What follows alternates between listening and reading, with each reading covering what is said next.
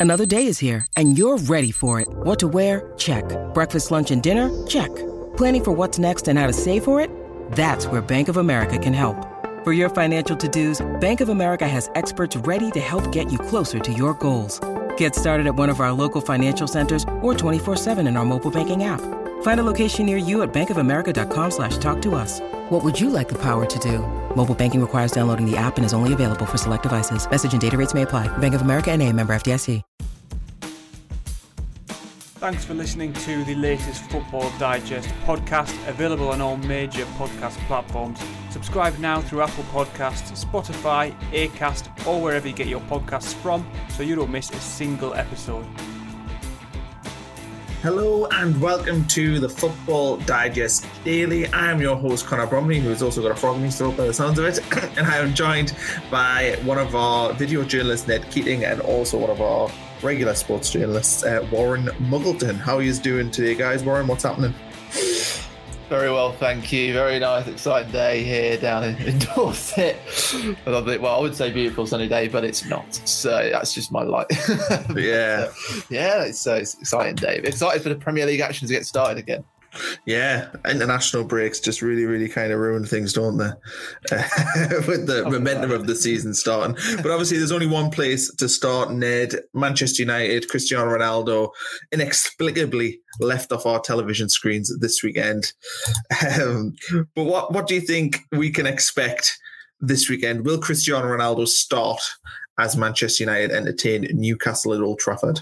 Well, well, this is the big thing, isn't it? That we're all expecting Ronaldo to kind of be a, a, a, starter from the off for Man United when he returns. But there's been a lot of talk and, and, speculation over the last few days that he isn't. That maybe he's just going to introduce him off the bench instead. And you kind of wonder, um, you know, of course, that you want him to to kind of settle in. Connor, I think we've had like discussions away from the podcast about kind of how, um, you know, these are these are big boys who need time to still settle in and kind of find their way, find their feet. Like, yes, he's coming home to Man United, but it's not the same Man United that he left 12 years ago. They're not playing the same way. It's not the same team. So he still needs time to to settle in. So in that respect, that yes, we expect you know this player, the greatest, one of the greatest of all times, to kind of walk straight into that Man United squad. But you see the same with Lionel Messi as well at PSG, that he was being slowly introduced off the bench as well. He wasn't straight in. So it's that it's that weird one in that we expect it, and it will probably still be a shock when it comes out tomorrow that he isn't starting and that he is on the bench. But you wonder as well whether or not maybe Solskjaer's doing it because he'll get a far greater reception when he does come on by himself off the bench. Then, then obviously, if he's one of the players that kind of walks out of the tunnel with everyone else with another ten behind him, um, he, he's going to get a brilliant reception regardless tomorrow. Um, and and as you said there, you know, it's so interesting that that it's not on TV, so that the only ones that will see Ronaldo's second debut live as it happens are either those in Old Trafford or, or those that have somehow found a dodgy stream somewhere and, and watching it on that, which is great, you know, because because you know, like last year was brilliant in that, you know, obviously we could watch so much football when there was nothing else to do, but it did kind of take away from it a bit. There was too much football. There was no intrigue. There was you know, there wasn't a reason to watch Match of the Day at half ten at night because we'd all seen it, we'd all watched it because it was it was available everywhere. But now tomorrow night there's a there's a great reason to go out and watch Match of the Day at half ten because you get to see Ronaldo, and there's there's a great reason to listen to the radio as well because there's no other way to find out how Ronaldo and United get on on his second debut.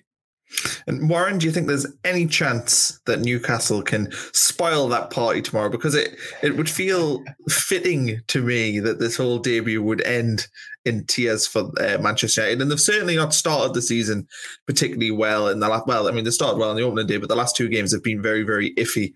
Um, do you think there's any chance that Newcastle will spoil that for them? If you can keep the ball in that sort of midfield area where probably not Fred, perhaps, but perhaps McTominay, uh, maybe Matic, you know, working it in tail with Fernandes. They can keep the ball in that midfield, keep it away from Wilson, and then keep that maximum between Wan-Bissaka and Varane. I think that's where they will stop Newcastle from upsetting the party, as you as you say. But I think also in terms of improving that poor form, I think I'll give the counter argument for Ned in terms of starting Ronaldo in this respect. So the argument you would say is perhaps United, the reason that they've got Ronaldo in, there is an argument that they've missed a target man in certain respects. I mean, Greenwood is great. There's no getting away from the fact that Greenwood's great. But I feel like he works best when he's either shooting a little bit from distance on the counter attack, whipping the ball past the keeper to his, his near post, or whether he's coming into the box from a late position. You feel like Ronaldo offers that different alternative. He'll sort of give you something in the air. He'll give you a more direct approach as well. So there's probably a reason there for him to start. Maybe Pogba has to lose his place in the last uh, to walk out at Old Trafford for that. But I think there's the reason for him starting. I think that could improve that form as well because they're, I think their shot accuracy has probably only got like a third of their shots on target. I think Ronaldo's influence would have to increase that. So I'll be cheering on. And I think that's, yeah, I hope that answers your question. So I think they, Newcastle, there's chances, but I think they're limited with the experience that United have at the back. And I think that that form will be improved if Ronaldo either starts or maybe even comes on in the second half or something like that. I'll certainly be sure. I got this old number out. I got this when I was about 10 or 11. Got the old number seven on. Check that out. Unfortunately, it's my as, as the natural heir to Ronaldo's number seven. But I was going to say, does it still fit? oh God, no maybe round like the torso, but it's a bit tight. yeah, so for, for listeners there, Warren just pulled out, I think, a 2004 5 Manchester United home it kit. was indeed. Yeah, yeah an iconic kit. Inspired um, by Ronaldo. um, Ned, last thing um, to touch on with the Manchester United game, you know, we watched the, the Wolves game and United were poor, probably, well, fortunate, let's be honest, to, to get a 1 0 victory that day. Southampton the week before, I would say Man United were terrible, you know, and, and managed to to squeak out a draw. This is a team that, yes, they started well against Leeds on the opening day, got themselves a 5 1 win at Old Trafford, but they're also a team that aren't playing at 100%. Um, they've got a lot of international players who, you know, probably are tired from, you know, playing all around the world. This is an important game for Manchester United to find their form, isn't it? It is, but I can see Warren nodding, and the reason why I think I know that Warren's nodding there is he's a United fan, so he'll probably agree with what I'm about to say here. And that the sign of United teams are old were play badly and still pick up points, still pick up results. And of course, this this current United squad is nowhere near the, the Fergie vintages that we had when Ronaldo was first at the club. You know, from from the late noughties and, and into the early tens as well. You know, that that kind of that group of players. You know, it didn't matter how badly they'd play or, or how well they played, they'd still manage to pick up results and points. And and that's always the sign of a good team that that we're talking about the fact that they're still winning, they still haven't lost, but they're still yet to hit top four. And that's a slight concern because then you kind of always think, okay, well, when's it going to come? When's it going to come? And yes, you would be concerned about not playing well against Southampton, not playing well against Wolves, but you know, this is early days in the season. It probably takes, you know, about six to eight weeks to really kind of get yourselves up and running. So if you can, if you can play okay now and still pick up results, then that's obviously the best thing. You know, you don't want to, um, you know, you, even with Man City, even last year, you know, when they, they, they romped to the title in the end, but we can't honestly sit here and say, oh, yeah, they had a good start to the season because they were no, no one was talking about them back in December when Liverpool were top of the table, and everyone thought that Liverpool were going to have a cakewalk to the title again. That wasn't the case, and and City came through in the end, and, and everyone would say that they rightly deserved to win the title because they started playing the best football, but they didn't start well, and, and likewise, Man City, uh, Man United, sorry, this year haven't started well, and I think that's more of a concern to the outside than it is to Man United fans because at some point, you know, it is going to click. You would think with with the quality of the players that they've got. Um, and and yeah, if they're winning when they're playing badly, then imagine what they're going to be doing when they're starting to play well. Yeah, well, as a, as a Sunderland fan, I'm kind of hoping and praying that uh, Newcastle take a hammer in this weekend. I think I was fighting the Newcastle cause there a little bit, but it just had to get in there that I do want Manchester United to to turn it on at the weekend. We'll move on now, though, to the other end of the league table. Arsenal against Norwich, and Arsenal are a topic of conversation on this podcast every single time we're talking about the Premier League. They've had a a bad start, it's fair to say, with Ned with his Tottenham smile going there.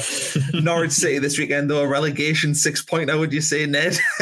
yeah. How important is it that Arsenal? I mean, because if Arsenal don't win this weekend, then the world is is caving in on them. He's, he's gone. Like if they, I'm I'm sorry, but you're at home to Norwich. You're the biggest spenders in the Premier League, and if you cannot beat Norwich at home, who Man City have put goals past, Liverpool have put goals past. You know, they've looked porous at the back. If you cannot beat Norwich City, I am sorry, but there is nowhere else you're going than the job centre on Monday morning because he he will have proven there and then that he is not good enough to lead Arsenal going forward. Um, So yeah, the pressure is 100% on him. He has to win. Doesn't matter how he wins. He just has to win because then that's the only thing that's going to keep the Wolves away from the door. Um, you know, even, a draw is not going to be enough to to kind of convince Arsenal fans that, that he's still the right man for the job. And the worst thing is, is that this is at home. This isn't, you know, going away to Carrow Road and there'll only be a couple of thousand Arsenal fans there and he can hide away from it afterwards if they have a bad result. This goes wrong for him on Saturday. He has got 60,000 people in a stadium baying for his blood. Um, yeah, there's only one. There's only one thing that Mikel Arteta can do this weekend to keep himself in the job, and that is win. Warren, anything to add there on the Arsenal situation? Do you think it's as desperate as? I mean, I can't imagine Mikel Arteta actually going to the job centre. It'd be an interesting sight to see. But uh... no. well, I mean, I'd had a follow up question to all this.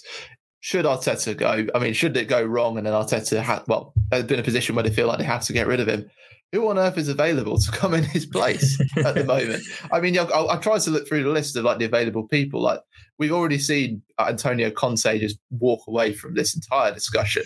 Uh, Zidane, you'd feel like yeah, just that's not in discussion. I think the only options you're looking at, Andrea Pirlo, which Arsenal fans really didn't seem to like the idea of when he was spotted in London. Uh, the only ones I can think of is possibly like Luis Campos, perhaps with Lille, uh, taking he put them to the title in Ligue 1. Uh, Lucien Favre, perhaps Dortmund, and then Eddie Howe is the only option. I mean, he's just down the road from me. I'm down in Dawes. He's just he's still down the road in Sandbanks, so he's not doing much. But the problem I see is there's not a lot of options out there with the capability of managing a well talent filled squad, of high high wage players who've got a lot of exp- European experience, and they're pushing for that. And you wonder if Arsenal have got themselves in almost like a it's the anti checkmate position, let's call it, where they could get rid of Arteta, but there's not a lot of options there to get out. So it feels like a massively important game for them, even though it's against the promoted side Norwich. Not to disrespect what Norwich are doing, I'm sure they're going to put everything into that game in North London, but you feel like it's going to be an interesting crowd up in North London at the Emirates. Yeah, I wonder if uh, Sam Allardyce might be on the on the floor Monday morning, just on the side of the sofa. The phone. Yeah, Jeez, imagine that. Like, imagine how much become that. Like, obviously, it would never happen, but you know, I mean, Arsenal in the relegation battle, and, and there's only one man that knows really. Yeah, I mean, apart from last season and failing to keep West Brom up, there's only one man for the job really normally. Yeah. or Tony Pulis, maybe. Well, Tony yeah. Pulis back in. yeah, he's available.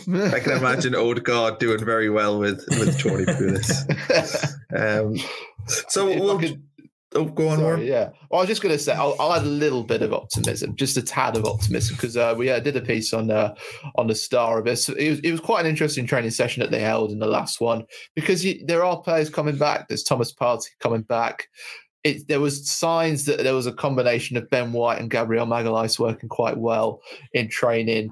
Lacazette coming back. That's probably where Arsenal's main problem has been, I would say. They've only had seven shots on target in three games, which is just unacceptable, really. From I mean, I'm sure it's been said many times, as you say in the podcast and probably on AFTV as well. But you know, it's that's probably where their main problem is. But they've got these players coming back. And like you said, there's been a lot of changes. So you would hope that Arteta will say to these players, this is an opportunity to show yourselves and to sort of show that we're on the up. But like I say, a lot of pressure, but there's still t- tinges of optimism, I would say, small tinges.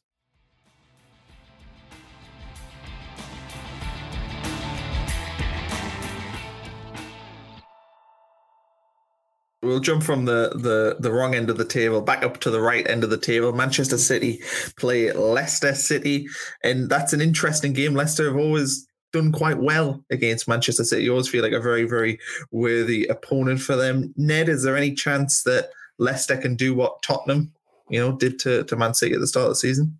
I, I think I feel sorry for Leicester in a way because I think the the way that they'd probably try and play it would be similar to how they did it last year, which is how Tottenham did it to Man City this year. So they're they're wiser to it in terms of kind of forcing this this whole idea of forcing them out wide because they've got no one in the middle to, to kind of you know if, if they were to cross the ball into the box, they've not got any height in there to kind of head it home. Um, so in that respect, I do feel a little bit sorry for Leicester and that Spurs were the first ones to kind of do it to him. So Man City will know what's coming now if, if it was to go that way. But, you know, they'll have confidence on their side in the fact that, you know, they beat them last year at, at the Etihad. I know this is obviously at the King Power, but they beat them away from home last year. They've beaten them already once this season. Admittedly, Man City were missing a lot of their, their internationals for that fixture. But doesn't matter to Leicester. They, will go into the game with the knowledge of we've beaten Man City, we've beaten the champions. We can go there and, and, and do it again. Um, you know, this this is a side who are used to kind of bringing the fight to the big boys. That you know, like even after they'd won the title, to you know, three four years ago, for us to say, "Oh yeah, Leicester are going to cause teams problems," was kind of seen as a it's not something that you would have expected, you know, without being disrespectful to them. But the job that Brendan Rodgers has done is really kind of hauled them up the table, made them into these contenders for, for these top four positions. You know, unfortunate just that they kind of seem to run out of steam the last couple of seasons and that they have missed out on Champions League football. Um, probably deserved it than some of the other teams that maybe did finish above them in those seasons.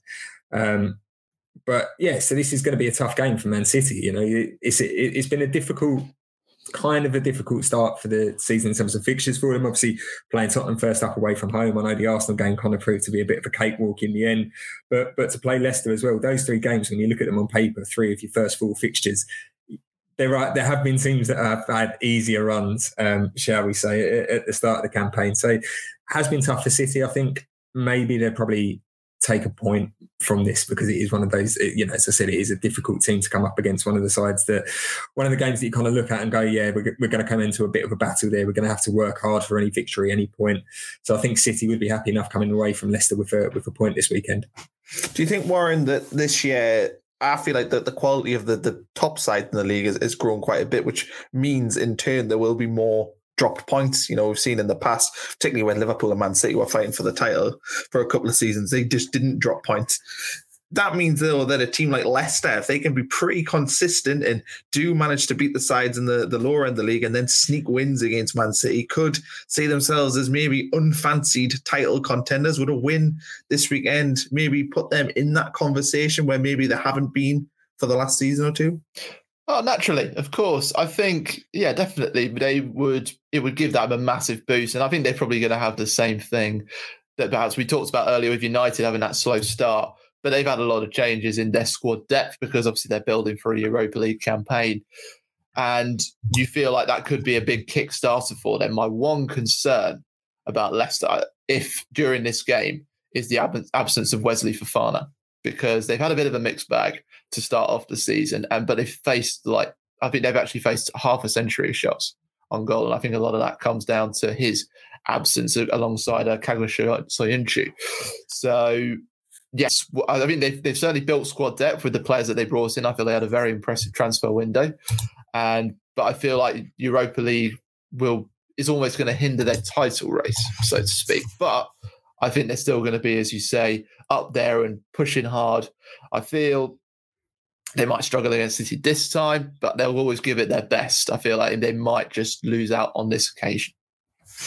Okay, well, we'll jump now. Touch on a few of the other games happening this weekend. Ned Chelsea against Aston Villa. Villa had a, a pretty poor start, I would say, for them. They probably expect to have more points on the board. Chelsea, of course, expected to be right up there come the end of the season. Do you think this is a be kind of a standard Chelsea win at Stamford Bridge, or do you think Aston Villa could pull, cause some problems? No, I, th- I, think it should be comfortable for Chelsea in the end, and, and, down to one man alone, Romelu Lukaku. This is the kind of game I think this time last year maybe Chelsea would have created a lot huffed and puffed, but never blown the house down. But with Lukaku now up top, um, again, this seems to be like the kind of target man podcast. You know, we've spoken at the start about Ronaldo being the target man for United. We've spoken about City needing the target man. Chelsea have that now. You know, so there is that there is that option. They can kind of go both ways. They can play it into his feet, or if that's not working, you know, whip crosses into the box and, and you back Lukaku nine times out of ten to head it home for a goal. Um, it's going to be tough for Villa, but they'll obviously go into it on the back of the fact that they beat Chelsea last time out. You know, they'll have that confidence. Um, and, and it wasn't Lampard's Chelsea that they faced last time out. It was Thomas Tuchel's Chelsea, who then a couple of weeks later went on to go and win the Champions League final. So in terms of in terms of that, yeah, let's uh, sorry, Aston Villa will have um, will have confidence on their side again, but it's just hard. Like when you look at that Chelsea squad now, obviously it all hinges on whether or not Lukaku does pick up an injury at some point in the season. But that first eleven, there's going to be very few teams outside the top four that can kind of cope with that. Uh, you know the tactics that Chelsea play and the quality of players that they've got, uh, and I think unfortunately for Villa this weekend it will be too much for them. Liverpool Leeds Warren Leeds had a, again a bit of a difficult start to the season. Not won a game yet. Very poor last time out against Burnley, and were pretty fortunate to get a point there. Liverpool, of course, have started very well. You do worry though that Leeds, you know, with Marcelo Bielsa, who's known for not necessarily sticking around clubs for a while, might actually be having a, a tricky season. Do you think that they could be a threat this weekend for Liverpool? Do you think Liverpool will, will again have very much like what Neds has predicted for Chelsea against Aston Villa, a pretty easy afternoon. I expect so. The feeling is Leeds are sort of walking into the Coliseum in a certain respect. Uh, it's tough, tough debut for Dan James. He certainly starts going having played at Manchester United, uh, and I feel like well. From Liverpool's perspective, it'll, there'll be a massive motivation for them because they'll know that they, like I said, they came out on top against them in that thrilling opening game of the 2021 season. I think it was like four, three in the end or something like that. Uh, but I feel like for them, it's strange because they're coming. Obviously, I think they're going to. They'll feel like they're going to lose out a lot from this Brazilian FA debacle, but at the same time, it's an opportunity for Harvey Elliott alongside Mohamed Salah, Sadio Mane to show that he's really up there. And so I think he'll, and he's looks like he's on absolute top form at the moment. So that's probably what's the most dangerous thing for Leeds, especially when their goalkeeper Illan Meslier has had a bit of a clanger, really, on international duty. You would worry that they are sort of walking into the Coliseum in that respect, and it could be a bit of a heavy one. Uh, Marcelo Bielsa might be a little bit edgy on his on his bucket seat. And you mentioned there, Warren, about the the eight players. Uh, Liverpool, of course, have got three in Roberto Firmino, Alisson, and Fabinho. Other ones who might miss out this weekend are Thiago Silva for Chelsea, Fred for Man United, Ederson and Gabriel Jesus for Man City, and Raphinha for Leeds. Do you think that A, these players won't play? Do you have an inkling as to whether or not, you know, the Premier League will be able to get past this issue with the Brazilian FA? But B, who do you think will be the most affected by that ruling? I think it's probably too late at this point. You feel like they'll have to. I think they're going to have to start putting those contingency plans in place. The managers probably have already started putting those contingency plans in place. Uh, biggest hits, uh, Leeds for sure. Raphinha is just a bundle of energy whenever he's on the pitch. He would probably be the most dangerous player that Liverpool, that Van Dijk uh, would be, and Gomez, Matip would be facing. In defence, Konate, he'd probably be playing. Um, City, the, the fact that Ederson isn't there is probably was probably one of the is probably one of the saving graces for Leicester. It's probably why I don't think they've got a chance as well. One of that extra motivational points. Yeah, can I change United, my point on, on Leicester now as well? Because I realise it's Scott Carson, isn't it? It's not even Zach it Steffen yeah, yeah. Go. yeah I, unless unless Zach Steffen plays in his place, who knows? no, no, no. He's he's, he's, he's self isolated. I think I read. So yeah, so oh, it's going to be yeah, Scott Carson right. this weekend. So yeah, I think Leicester three 0 Simple. fair enough. Fair enough. Uh, who else have we got? Uh, Thiago Silva. Yeah, Chelsea you know, they've got enough squad depth for this. They, have got far too many options in centre back. To, I think they'll be fine. And Rudiger's going to be on flying form because he's got a blinding header for Germany against Iceland. United, it's a bit of a strange one. The one who'll probably benefit most from the Brazilian FA debacle at United is probably Van der Beek because you feel like he'll have more of an opportunity in that midfield. Matic, you would expect to start in that position alongside uh, McTominay, McTominay moving forward a bit more. But then Van der Beek, you would perhaps expect to come off the bench. So, in terms of hardest hit, naturally Liverpool, but I would say Leeds as well. Yeah, I mean Scott Carson being a net. I think I saw he's played one Premier League game since 2011. I think I read that somewhere. yeah, but so, he's conceded three goals in the last ten years. Best keeper in the Premier League. Yeah, well, we'll we'll hold you at that one. We'll see when we come back on Monday whether or not that one holds true. But be interesting to see how that one works out if that is the case.